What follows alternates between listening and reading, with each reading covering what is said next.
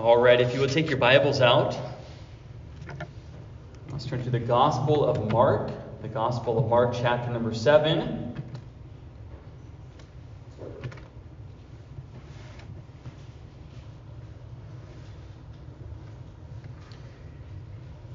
This morning we'll continue on with our series, working our way through the Gospel of Mark, and we find ourselves this morning in Mark 7, beginning in verse number 24. And I'll read down to verse number 30. The Bible says, "And from thence he arose and went into the borders of Tyre and Sidon, and entered into an house, and would have no man know it, but he could not be hid. For a certain woman whose young daughter had an unclean spirit heard of him, and came and fell at his feet. The woman was a Greek, a Syrophoenician by nation, and she besought him that he would cast forth the devil out of her daughter. But Jesus said unto her, Let the children first be filled, for it is not meet to take the children's bread, and to cast it unto the dogs. And she answered and said unto him, Yes, Lord, yet the dogs under the table eat of the children's crumbs. And he said unto her, For this saying go thy way, the devil is gone out of thy daughter. And when she was come to her house, she found the devil gone out, and her daughter laid upon the bed." Let's pray. Father God, we come before you, Lord. And God, we just want to thank you for, Lord, the truth that we have heard, Lord, through song this morning. And God, as we gather around your word this morning, I pray that you would, Lord, speak to our hearts. God, I pray that you would show us great and wondrous things out of your word. And Lord, I pray that we would have hearts ready to receive the word of God this morning. Father, I pray that as we look at this account before us, as we look at Christ, and also as we look at the persistent faith of this woman, God, I pray that we would be challenged, Lord. Lord, just with the same, Lord, to have the same sort of faith within our life. Lord, a faith that continues asking and seeking and knocking and coming to Christ again and again and again.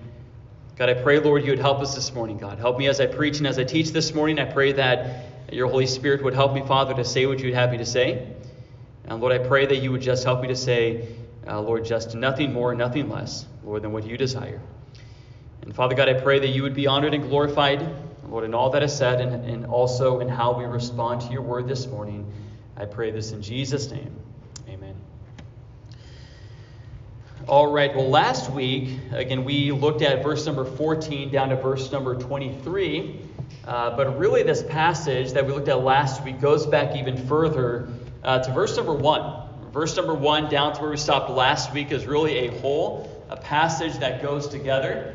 Again, we did break it up into two sermons because, again, there were really two different, emphases within the different sections of Scripture. But it's the same setting. It's the same account. It's the same, again, Christ. We saw him clashing with the religious establishment of his day. Again, they had been caught up in their traditions and their own teachings and the teachings of the rabbis, so much so that they had been blinded to the truth of the Word of God. And Jesus exposed them for that. Jesus told them the truth, but there was a reason why they again refused to recognize and receive the truth that Christ was preaching. And it was because they had been blinded by their pride, and they had been blinded by their traditions, again, that they had believed and that they had come up with over all these years, that led to an apostasy from the Word of God. And then last week, Jesus used that encounter as a springboard to talk about the nature of true defilement. According to the Pharisees, again, it defiled a man, again, if he ate his food with unwashed hands. If he ate his food without going through this ceremonial cleansing that the Jews had prescribed upon the people. It was one of those heavy burdens that they had placed upon the people of that day. And they saw a man, again, would be defiled. He would be made unclean. And that's why they, that's why they pointed out the disciples. Because remember, the disciples did that very thing. They ate a meal with unwashed hands. Therefore, they criticized them for that. Well, Jesus made it clear that it is not what is from without. It is what is from within that defiles a person. Again, a person is defiled because of a defiled heart. A person says corrupt things and does corrupt things because of corruption that is in their heart. Again, we are sinners by nature. Right? We sin because we are sinners. We sin because we have a sinful heart. And because of that, we need a new heart. We need a new birth. We need a new nature. It's called regeneration. It's called salvation. And whenever a person is born again by the Spirit of God, when a person repents and believes the gospel of Jesus Christ, they are made a new creature in Christ. Again, God gives them a new nature. He makes them a new creature. He gives them a new heart that loves God, that loves righteousness. That's truly man's greatest need. And Jesus here has been speaking to the Jews. He has been speaking to the multitude of Jews, but also to the Jewish religious leaders.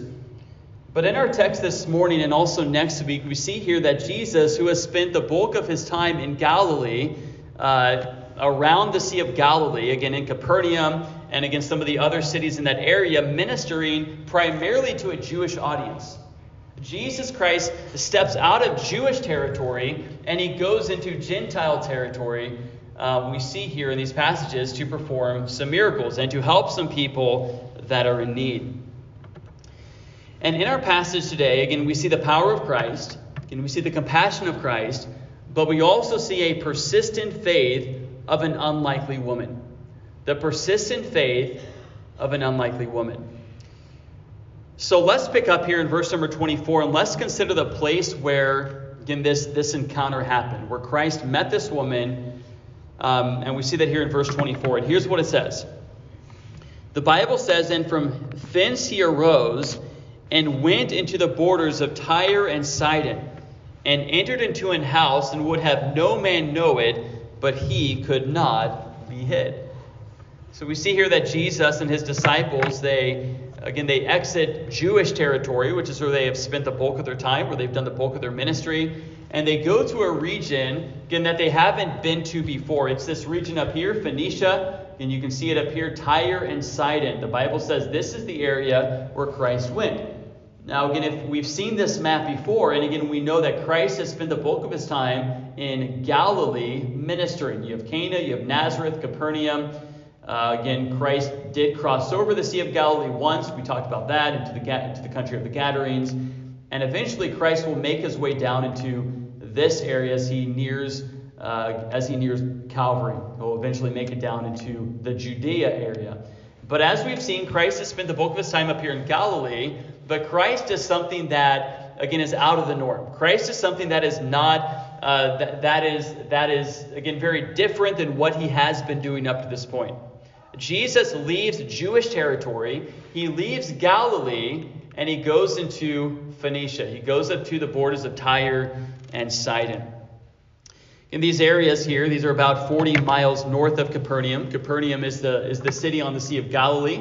Right here, where really became the headquarters of Christ's earthly ministry. So Christ goes about 40 miles north of this into a region known as Phoenicia, as you can see up there, that is located, again, that borders the Mediterranean Sea. All right, so you have the Mediterranean Sea right there. And as we will see, again, Jesus' ministry, and as we have seen already, Jesus' ministry up to this point has primarily focused on the Jews. All right. Again, yes, Jesus came and died for the sins of all men, for the sins of the world, Jews and Gentiles. But up to this point, again, Jesus has primarily spent his time in Jewish territory ministering to Jewish people. Jesus is the Jewish Messiah. All right. He has come. Again, he has come as the fulfillment, again, to the promises that were made to the fathers, to Abraham, to Isaac, to Jacob, to David, for example. Jesus is that one, again, that God promised would come through the Jewish nation, through the tribe of Judah. This is the Jewish Messiah, and he comes to the Jewish nation. And he presents himself as the Messiah to the lost sheep of the house of Israel. And this is where he has spent the bulk of his time. This trip, however, again, into Gentile territory, again, a territory that Jews would avoid. Again, they would go around Gentile territory because they saw Gentiles as unclean. All right, they avoided Gentiles like the plague, the Jews did. All right, but we see here Christ leaving Jewish territory, going into Gentile territory, and what this is really a foreshadowing of what is to come. This is a foreshadowing of the extension of the gospel beyond just the Jews to the Gentiles and to the uttermost parts of the earth. And we'll get to that later on when we near the end of this book. We find here that Jesus enters this territory. He goes into a house, the Bible says. If you come back to verse number 24, it says he entered into an house and would have no man know it. All right. So from time to time, Jesus would retreat with his disciples. They would go to an area where they could have rest, where they could be secluded, where they could be by themselves. But as has often been the case, that seclusion, that retreat doesn't last very long before people find out that Christ is in that area and people flock to Christ. And that's exactly what happened in this instance here. We see that in verse 24. It says he entered into an house and would have no man know it, but he could not be hid. All right, Jesus couldn't be hid. Again, people heard that he was there. A word spread like wildfire and people flocked to Christ. And there's one person in particular that we want to focus on, that flocked to Christ, that came to Christ, and that is this woman with persistent faith. Consider verses 25 through 26. We see the plea that this woman has. This woman has a great need. She comes to the right person. She has faith in Christ that he alone can help her in this desperate situation. We find here her plea to Christ, verses 25 and 26. The Bible says, "For a certain woman whose young daughter had an unclean spirit heard of him and came and fell at his feet. The woman was a Greek, a Syrophoenician by nation, and she besought him that he would cast forth the devil out of her daughter." So let's consider a couple of things. Again, we've seen these verses. Let's consider who this woman is, beginning with her background. The Bible says this woman was a Greek. The Bible often refers to, again, non-Jews as Greeks or Gentiles. All right, so this woman was a Greek. She was Gentile. Again, maybe she was influenced by Greek culture. Maybe she spoke the Greek language. Again, we don't know, but the Bible refers to her as Greek. The Gospel of Matthew, which we're actually going to go there in just a little bit, but the Gospel of Matthew refers to her as a woman of Canaan. All right, she is a descendant of the Canaanites. And if you remember back to the Old Testament, the Canaanites were the ancient enemies of the Jewish people. All right, there was much battling that happened between the Jews and between the Canaanites, again, back in Old Testament times. All right, so she is a woman of Canaan. She is a descendant of the ancient Canaanites. The Bible says her nation, her nationality, she is Syrophoenician. Again, we see that in these verses here.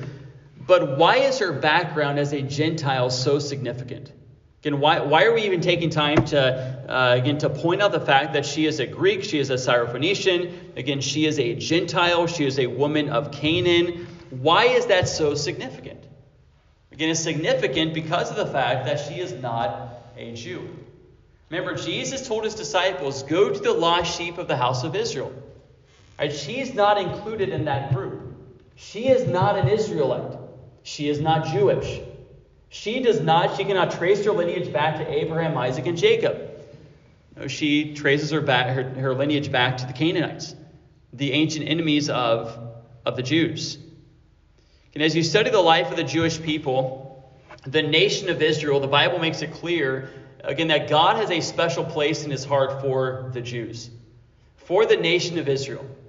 Again, way back when God called Abraham to leave his homeland, again, his pagan homeland, and follow after Christ and follow after God, and not knowing where he went, simply stepping out in faith, trusting God. You can go back to the Old Testament and you can read about the promises that God made to Abraham and then passed on to Isaac, then passed on to Jacob. And again, those promises were passed down throughout the Jewish lineage, down through David and beyond. And as we look at the nation of Israel, we see that God made them distinct and special promises that he didn't give to other nations. God gave them special privileges that he didn't give to other nations. God gave them the scriptures. God gave them the prophets. God gave them the tabernacle. God gave them the temple. God gave them ultimately the Messiah who would come through Jewish lineage. So this woman appears on the scene here in these verses, and we find again that she is not a part of that lineage. She's not a Jew. She's not an Israelite. All right, she cannot trace her lineage back to Abraham, Isaac, and Jacob. She was a stranger. She was an outsider, you could say, to the covenant promises that God had made to the nation of Israel. She was from a pagan Gentile nation, a nation that the Jews would have looked down upon. And they would have looked down upon these nations as being filled with violence and sin and idolatry.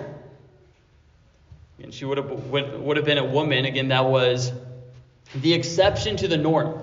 And whenever it comes to those that Christ primarily ministered to early in his ministry.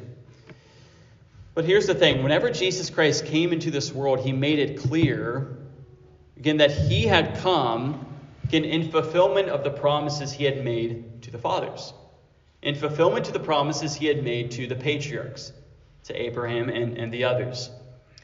And he came to Israel, born in Israel, presented himself as the Jewish Messiah to the Jewish nation. And he preached a kingdom message, offering a kingdom, a messianic kingdom to the Jewish people. And he was the messianic king. He was the King of Kings. He was the Lord of Lords. He was the promised one, the descendant of David, the one who would set upon the throne of David, the Bible promise. If you remember back to Jesus sending the 12 out to preach. Remember the first time. The Bible tells us that Jesus specifically told them, if you actually go back to Matthew 10, Jesus specifically told them to go to the Israelites.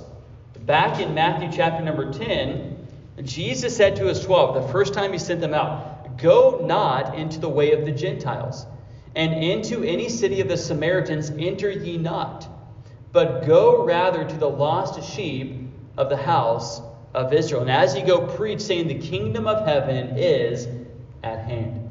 The king has come. The messianic kingdom is being offered. Okay, but the people must repent and acknowledge their king in order for that kingdom to come. Jesus told them, again, don't go in the way of the Gentiles. Don't go in the way of the Samaritans.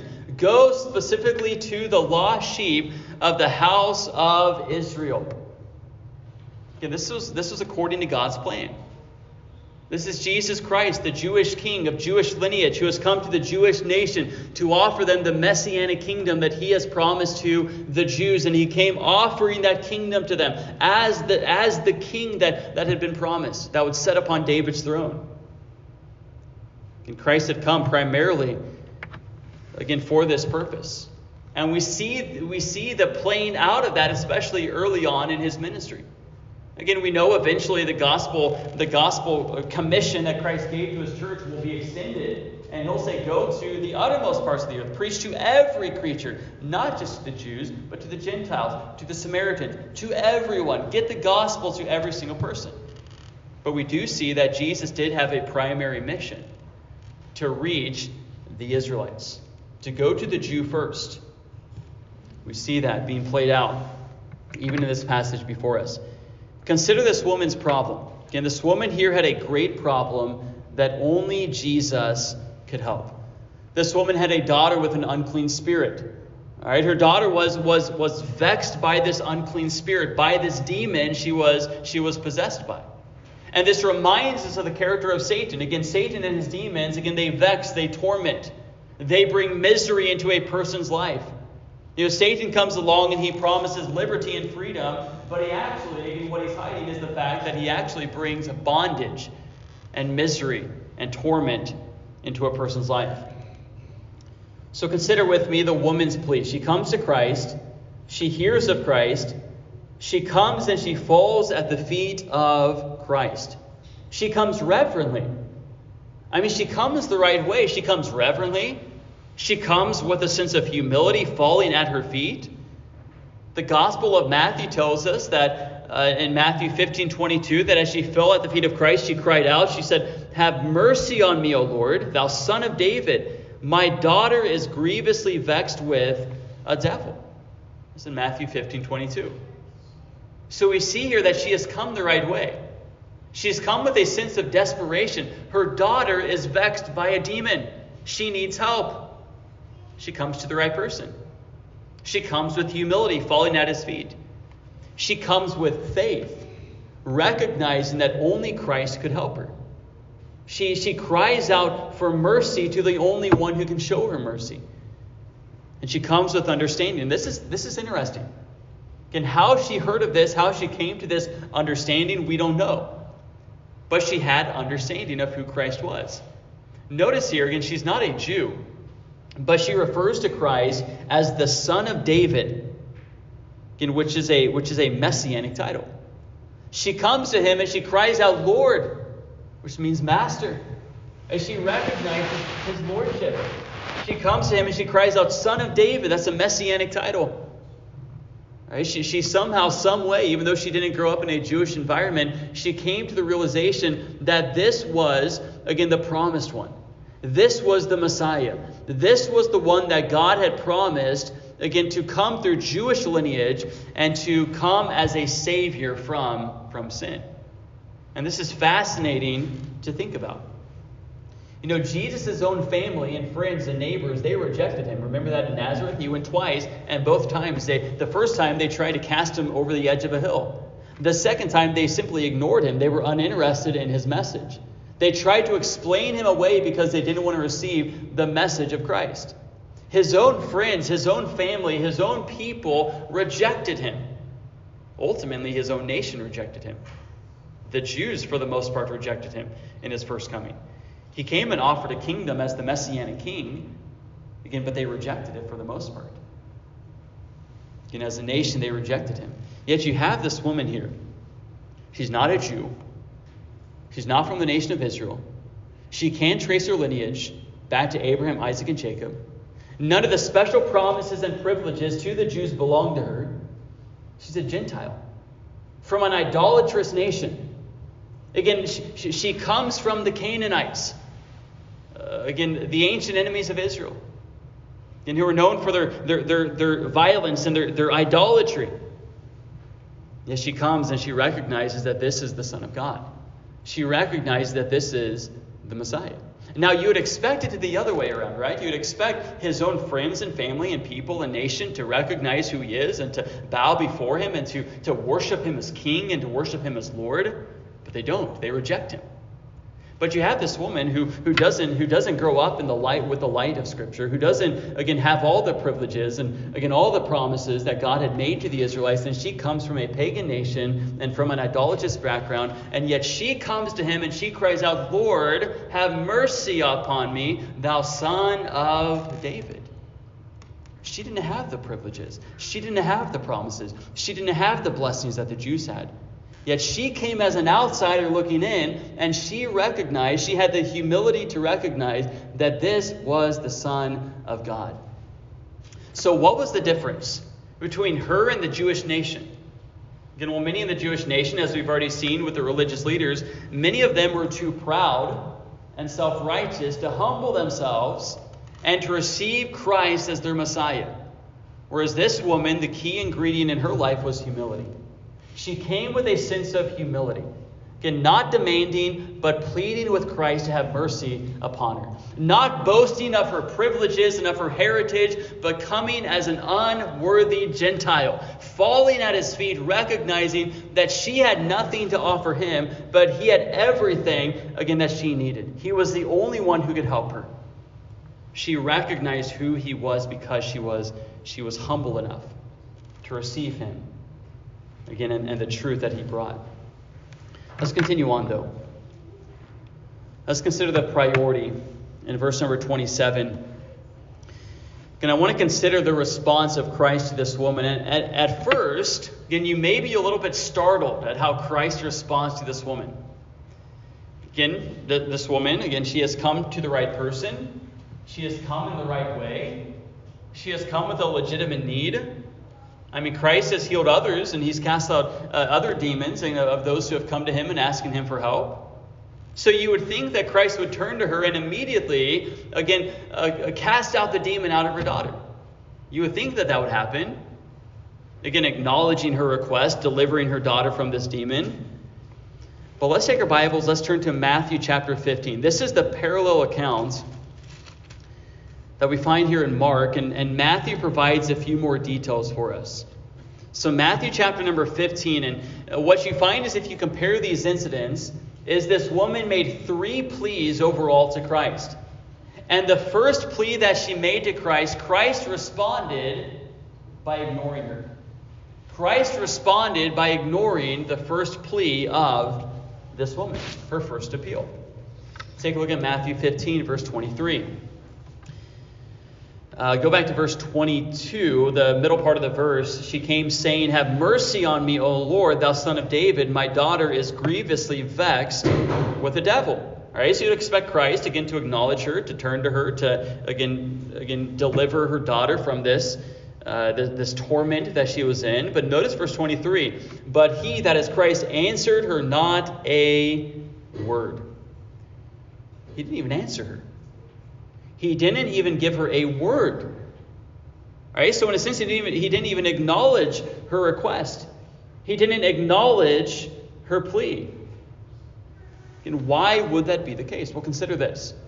Consider the fact that everything Jesus did, said, or refused to say in this instance was for a greater purpose. It was intentional. All right, Christ knows everything. Again, he knew the request that she made. And he knew who she was. He was in control of the entire situation. And he purposefully ignored her. He had a greater purpose in this. That, again, we'll see in just a little bit. Again, Christ was not ignoring her to be rude. Christ is full of compassion. We talked about this morning that Christ delights in showing mercy.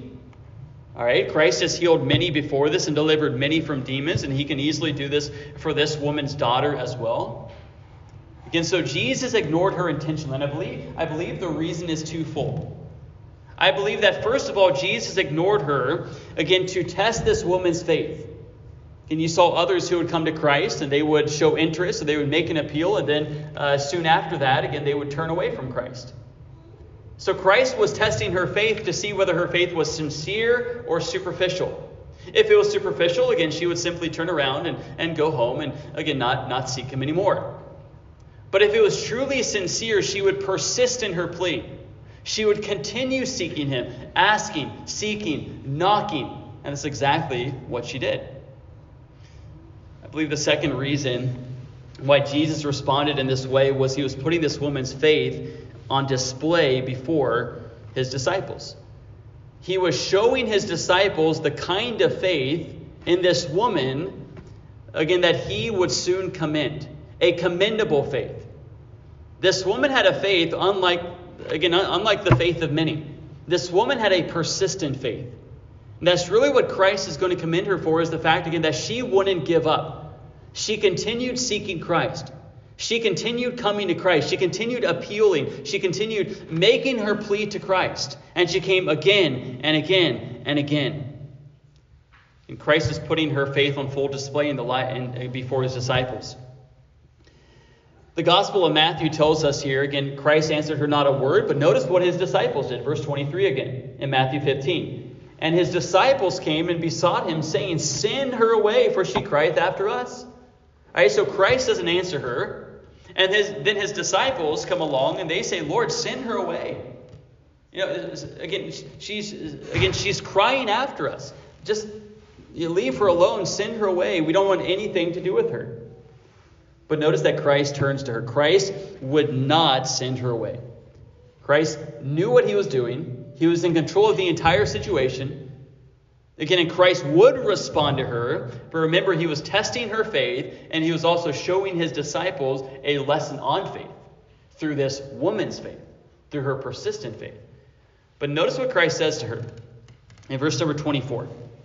Matthew 15:24. But he answered and said, "I am not sent but unto the lost sheep of the house of Israel." Well, that could be discouraging as a Gentile. You know, you know that this is the Son of God, and you want help, and you come for help. And, you know, Jesus says, again, I'm not sent but unto the lost sheep of the house of Israel. Again, I am here for the Israelites. I am here for the Jews. But we see here, Jesus is reminding her of the priority of his ministry. Jesus is reminding her of why he came into the world the first time. He came in fulfillment of Jewish prophecies. Again, he is born out of the lineage of the Jewish nation. He came as the Jewish Messiah to the Jewish people, to the lost sheep of the house of Israel, not to the Gentiles, as this woman was. So you think this woman would just give up and go home. Well, again, obviously, again, he can't help her. But notice here, and again, this is the point. Christ is putting her faith on full display because he knows, again, that she's not going to just simply give up. Notice verse number Matthew 15:25. Matthew 15:25. She makes a second appeal. All right, so she's made a first appeal. Christ ignored her. The disciples tried to send her away. And then Christ says, again, I'm sent to the lost sheep of the house of Israel, which isn't good news for a Gentile. But she doesn't give up. She doesn't go home. She recognizes she has a great need, and Christ is the only one who can help her. So she makes a second plea, Matthew 15:25. It says, then came she and worshipped him, saying, Lord, help me. All right, so she came again, and you can almost hear the desperation in her voice. Lord, help me. Again, recognizing that Christ alone was the only one who could help her. No man could help her. No other person could help her. No family, no friend could help her in this situation. Only Christ, the Lord, Master, could help her in this situation. But notice again how Christ responded. Matthew 15:27. Matthew 15, verse number 26, actually. The Bible says, but he answered and said, it is not me to take the children's bread and to cast it to the dogs. Turn back to Mark. Mark chapter number 7, verse number 27. Can we see the response of Christ here? Jesus said unto her,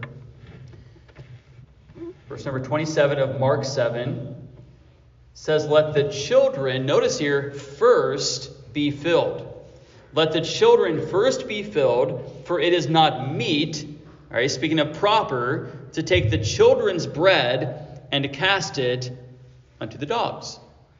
All right, so Jesus here is again reiterating what he's already said. Again, I am come to feed the children. Who are the children? The Jews, the Israelites. I am come to seek and to save the lost sheep of the house of Israel. Again, that is what I am here for. And I have come to feed the children, the Israelites. But notice that even in that statement, there was hope for the woman. Maybe you caught it, maybe not. But in the way that Christ said that, there is hope for this woman. Notice how he said it. Notice, first of all, what Jesus did not say. Jesus did not say, again here, that he came only to feed the children, but that he came first to feed the children. He came on a divine mission, and he came to offer the kingdom to the Jews, to the Jewish nation. He was their king, prophesied to sit upon the throne of David. Jesus says, again, I'm not come only to feed the children, but I am come first to feed the children. That's the first priority, is to come and to feed the children. To feed them what? To feed them the bread of life. He is the bread of life. Again, to present himself as their king, to present himself as their Messiah. Jesus came to the Jews for this purpose. And that is why early on in his ministry, again, that was his main focus. That was his main priority, was the Jewish nation. Now, eventually, as we know, again, the gospel extension will go to the uttermost parts of the earth. But as of right now, Christ focuses upon these people, the lost sheep of the house of Israel. Romans 15, verse 8, the Bible says this. Now I say that Jesus Christ was a minister of the circumcision, speaking of the Jews, for the truth of God, to confirm the promises made unto the fathers. So Jesus is described as a minister of the circumcision, or the minister of the Jews for the truth of God. He came to confirm the promises made to the fathers. There were specific promises that were made to the fathers, to the patriarchs, to Abraham, Isaac, Jacob, and then passed down through Jewish lineage. And Jesus came to fulfill those promises. He came to confirm his promises to the Jewish nation. Take a look at verse 27 again. Jesus said, again, with that in mind, Jesus says this, it is not meet, meaning it is not proper, to take the children's bread and to cast it unto the dogs. All right, speaking of the Gentiles. Now, don't stumble over that word. All right, the Bible uses two different words to refer to dogs. All All right. Sometimes it refers to dogs as wild scavenger dogs. All right, wild scavenger dogs that roam the streets and again that are a nuisance and that are dirty. All right. But the word he specifically uses here refers to household dogs. All right, dogs that sit under the table. All right, little household dogs that sit under the table that are domesticated. All right, so that is the word. The latter word is the one that Christ is using here. Christ, in essence, he refers to the Jews as the children sitting around his table, and the Gentiles are the little household dogs sitting under the table. All right, so that's the picture that Christ paints here for us. And Christ reminds this woman that the children eat first. Whenever you prepare food, all right, you don't feed the dogs first, and then take the crumbs and give those to the children. No, what do? All right, you feed the children first, and then the crumbs that drop to the floor, the dogs can have, all right? The household dogs can have this set under the table, waiting for those crumbs. And in essence, again, that's the picture Christ is painting for this woman, for her to understand, again, the purpose of his first coming. He has come first to the Jew as their Jewish Messiah in fulfillment of Jewish prophecies. Again, as the one who had sat upon the throne of David, Christ has come again for the children, to feed the children. Again, Christ is reminding her of this. Again, tragically, we know how things played out. The children weren't interested. All right, the children sitting around the table were offered the bread of life, and for the most part, again, as a whole, they were not interested in the bread. All right, but there's little dogs waiting for the bread. There's Gentiles that are waiting for the bread. And we see that again in this instance before us with this woman. All right, this woman is one of those Gentiles that in essence is sitting under the table waiting for the crumbs to fall. She knows who Jesus is. And she comes to him in humility and reverence, recognizing him as Lord and as the Son of David. Consider verse number 28. Consider her persistence. All right, so Christ reiterates, "Can I have come to feed the children? But I've come to feed them first. Not only, all right, there's food left over, but I have come to feed the children first. I have come to the lost sheep of the house of Israel." But she doesn't pack up and go home. She continues persisting, she continues appealing, she continues her plea to Christ. And we see her third appeal, 3 appeals to Christ. She keeps going, she won't give up. Verse number 28. Notice how she answers Christ, again, after what he just said. And she answered and said unto him, "Yes, Lord, yet the dogs under the table eat of the children's crumbs." Again, what humility to say that. Again, what faith to say that. A couple of things in this statement I want to point out. First of all, we see she acknowledges the truthfulness of Christ's words. She acknowledges that what Jesus, she doesn't argue with him. She acknowledges that what he is saying is true. She says, "Yes, Lord," or "Truth, Lord." She recognizes, as John 4:22 says, salvation is of the Jews.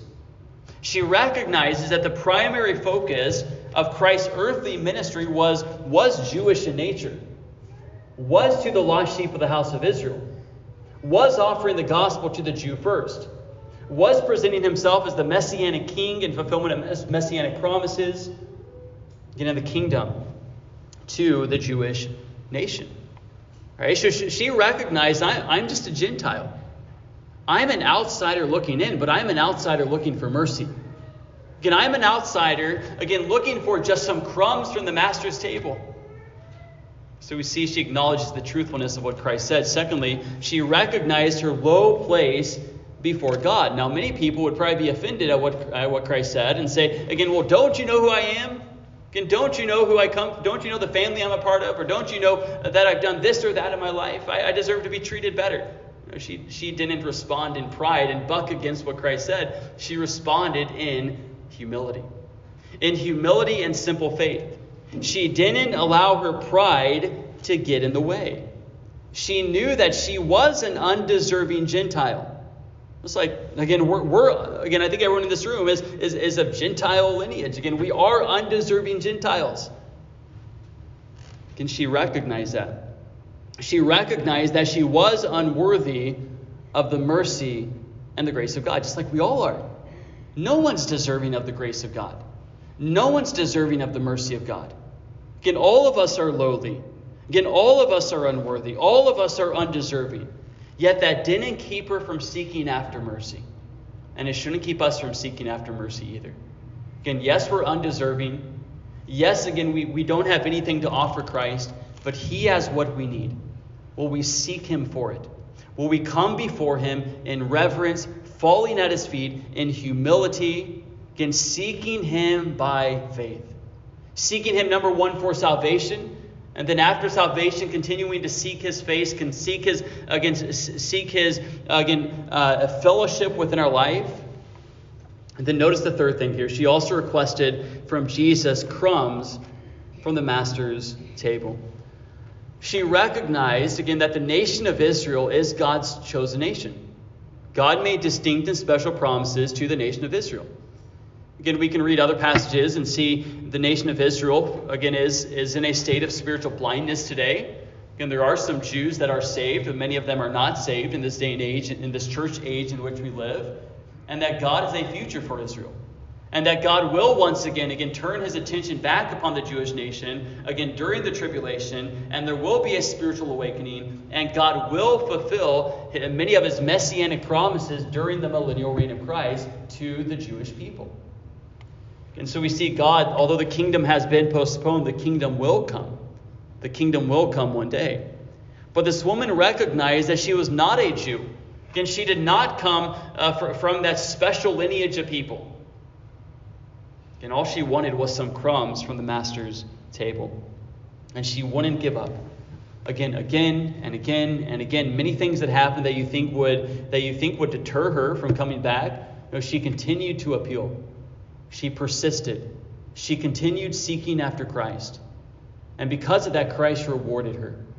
He rewarded her for her persistent faith, a faith that wouldn't give up, a faith that continued seeking after the Lord Jesus Christ. And we see the reward of Christ given in verses 29 and 30, the power of Christ and the healing of her daughter. Verse 29 and 30, the Bible says, he said unto her, for this saying, go thy way.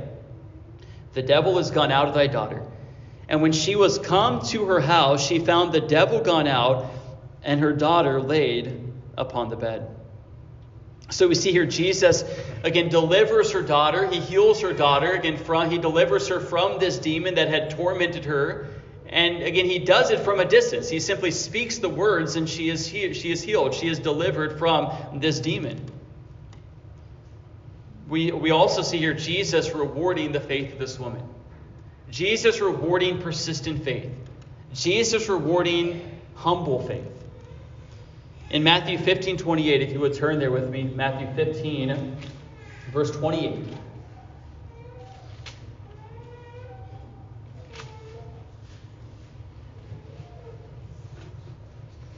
And notice how Christ responds to this woman. Matthew 15:28, then Jesus answered and said unto her, O woman, great is thy faith. Be it unto thee, even as thou wilt. And her daughter was made whole from that very hour. Notice here that Jesus commends her faith. He doesn't just deliver her daughter, but he commends her. He says, great is your faith. Now, Jesus only said that to two people, and both of them were Gentiles. He never said that to any Jews in his public ministry. He said that to the Roman centurion, and then he said that again to this woman right here. Jesus only commended the faith as great faith, again, or he commended as great faith only two people, and they were both Gentiles. We see that's the case, in, again, with this woman that we see before us in this passage. Again, the Jews, for the most part, again, rejected the light of God. They rejected the truthfulness, again, of Christ's words. They rejected who Christ claimed to be. They rejected their Messiah, the one who had come to save them. They rejected him.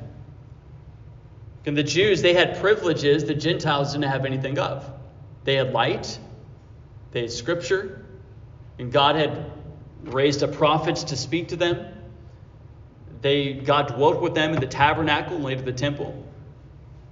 And God blessed them in many ways. God gave them many covenants and promises that he didn't give to anybody else. And yet when their Messiah came, many of them were too proud to humble themselves and receive their Messiah. And it goes back to what we talked about before. They allowed the traditions of men to supersede the truth of God's word, and because of that, they apostatized from God's word and they abandoned it altogether, to the point where they were blind. They were blind to the reality of who their Messiah was. Now, one day they will recognize. The Bible says, and I think it's Zechariah, they will look upon the one whom they have pierced. They will look upon the one whom they crucified, and they will recognize him, and they will mourn over their sins, and they will recognize their Messiah once and for all. Again, but we see that during his earthly ministry that for the most part, again, the Jewish nation, they rejected their Messiah. They had been given so much light, so much blessing, so much privilege, yet they tossed it to the wind as if it didn't matter. They were uninterested in Christ. They even opposed his ministry and accused him of many vile things. But during his public ministry, Jesus only commended the faith of two people, like I said, the Roman centurion and this woman right here. These people didn't grow up with the light of Scripture. These people didn't have the promises and the blessings and the covenants and, again, all the heritage that the Jews had. Again, they couldn't look back to Abraham, Isaac, and Jacob as their forefathers. They didn't have the Hebrew Scriptures. No, they grew up in a land that was steeped in paganism, spiritual darkness. And yet they had the humility to recognize that Jesus is who he said he was. His own people. The Bible says he came into his own, and his own received him not. But as many as received him, to them gave he power to become the sons of God. And that includes this woman right here. She recognized who the Lord Jesus was. You know, we see here this is really a rebuke to the nation of Israel, to their apostasy, to their religious apostasy. The fact that Jesus goes into Gentile territory, again, and he meets this woman who has this persistent faith, and then he heals another Gentile. We'll look at next time when we're together. Again, Jesus does these great works in Gentile territory. He doesn't spend much time there at all, and yet people respond in faith to what he's saying. Again, this is a rebuke to Israel. This is a rebuke to their apostasy. This is a rebuke to the abandonment of truth. They traded the truth for the traditions of men. They elevated the words of men above the word of God. A couple of things in closing I want to challenge you with. First of all, there is a challenge here to faith. There's a challenge here to faith. That's probably the most clear challenge we have in this passage. The fact that Jesus rewards persistent faith. The Bible calls us to ask, to seek, to knock, not just one time, but again and again and again and again. And God never grows weary of us coming to him, of us seeking after him, of us praying to him. And do we have a persistent faith? The Bible says, if ye continue in my word, then are ye my disciples indeed. Do you continue to seek Christ even when there seems to be obstacles, such as there was in this passage? Or do you give up when the obstacles come? Do you have a persistent faith? We see here Jesus rewarded her persistent faith. He commended her persistent faith. He called it a great faith. And this is the kind of faith that God wants us to have. He wants us to have a faith that doesn't give up, a faith that continues to persist, a faith that continues to seek after Christ, that continues to pursue him, that continues to persist. So we see here a challenge to faith. We also see a challenge to prayer. And this woman cried out to the Lord to have mercy upon her child. And she went to the only one who could help her. You know, sometimes in prayer, God waits to answer our prayer in order to see how serious we are in our prayer, in order to see how earnest we are in our prayer. And do we pray for something? Pray, for example, for the salvation of a loved one. And we pray and they don't get saved, so we give up and we stop praying. Or do we continue to pray for the salvation of that loved one? Do we persist in prayer? Persistent faith will persist in prayer. You can keep praying. Don't ever stop praying. can show your earnestness in prayer. Don't give up. Can keep having faith, keep pursuing Christ, keep going before him in prayer, can bring in your request to the Lord. And the Lord may answer yes, he may answer no, he may answer wait to your prayer, but keep persisting in prayer. And there's also a challenge here that I think we could easily miss this one. There's also a challenge to worship. There's a challenge to worship in this passage before us. Back in Matthew chapter number 15, and the Bible speaks of the fact that this woman came to him and she besought him. And Christ said, I'm not sent but to the lost sheep of the house of Israel. Then she came and worshiped him, saying, Lord, help me. We see here a lesson not only in faith, not only in prayer, but also in worship. Before Jesus ever did anything for her, she worshiped him.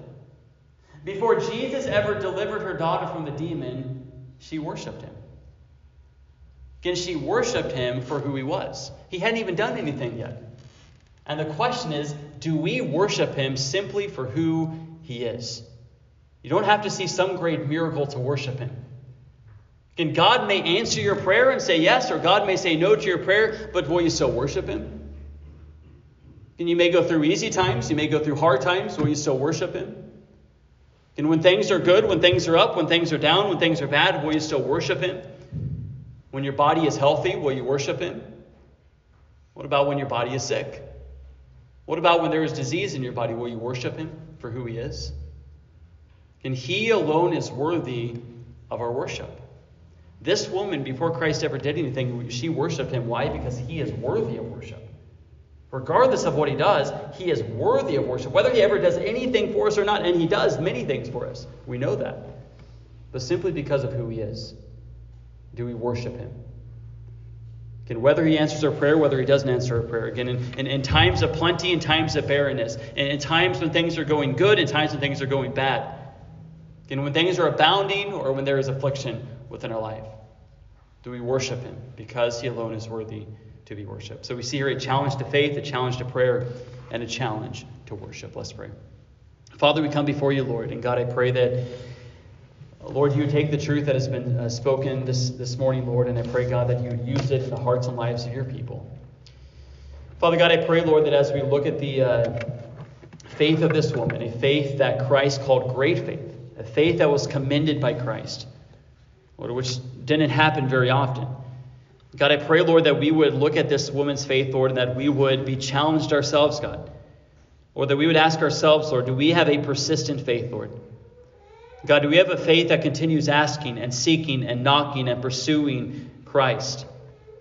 Or do we have a prayer life where we give up easily, or do we have a prayer life, Lord, that continues to come before your throne?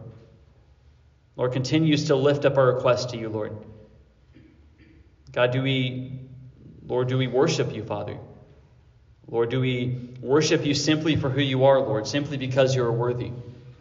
God, before there was ever any deliverance or a miracle in this woman's life, Lord, she worshiped Christ. And God, I pray that we would do the same, Lord. God, whether things are abounding or whether things are abased, Lord, whether things are great or whether things are hard, Lord, I pray that we would worship you, Lord, for you alone are worthy to be worshipped. God, grant us, Lord, this persistent faith, Lord. Help us, God, to cultivate this within our hearts. Lord, by your grace and by your Spirit, I pray. In the name of Jesus Christ, I pray. Amen.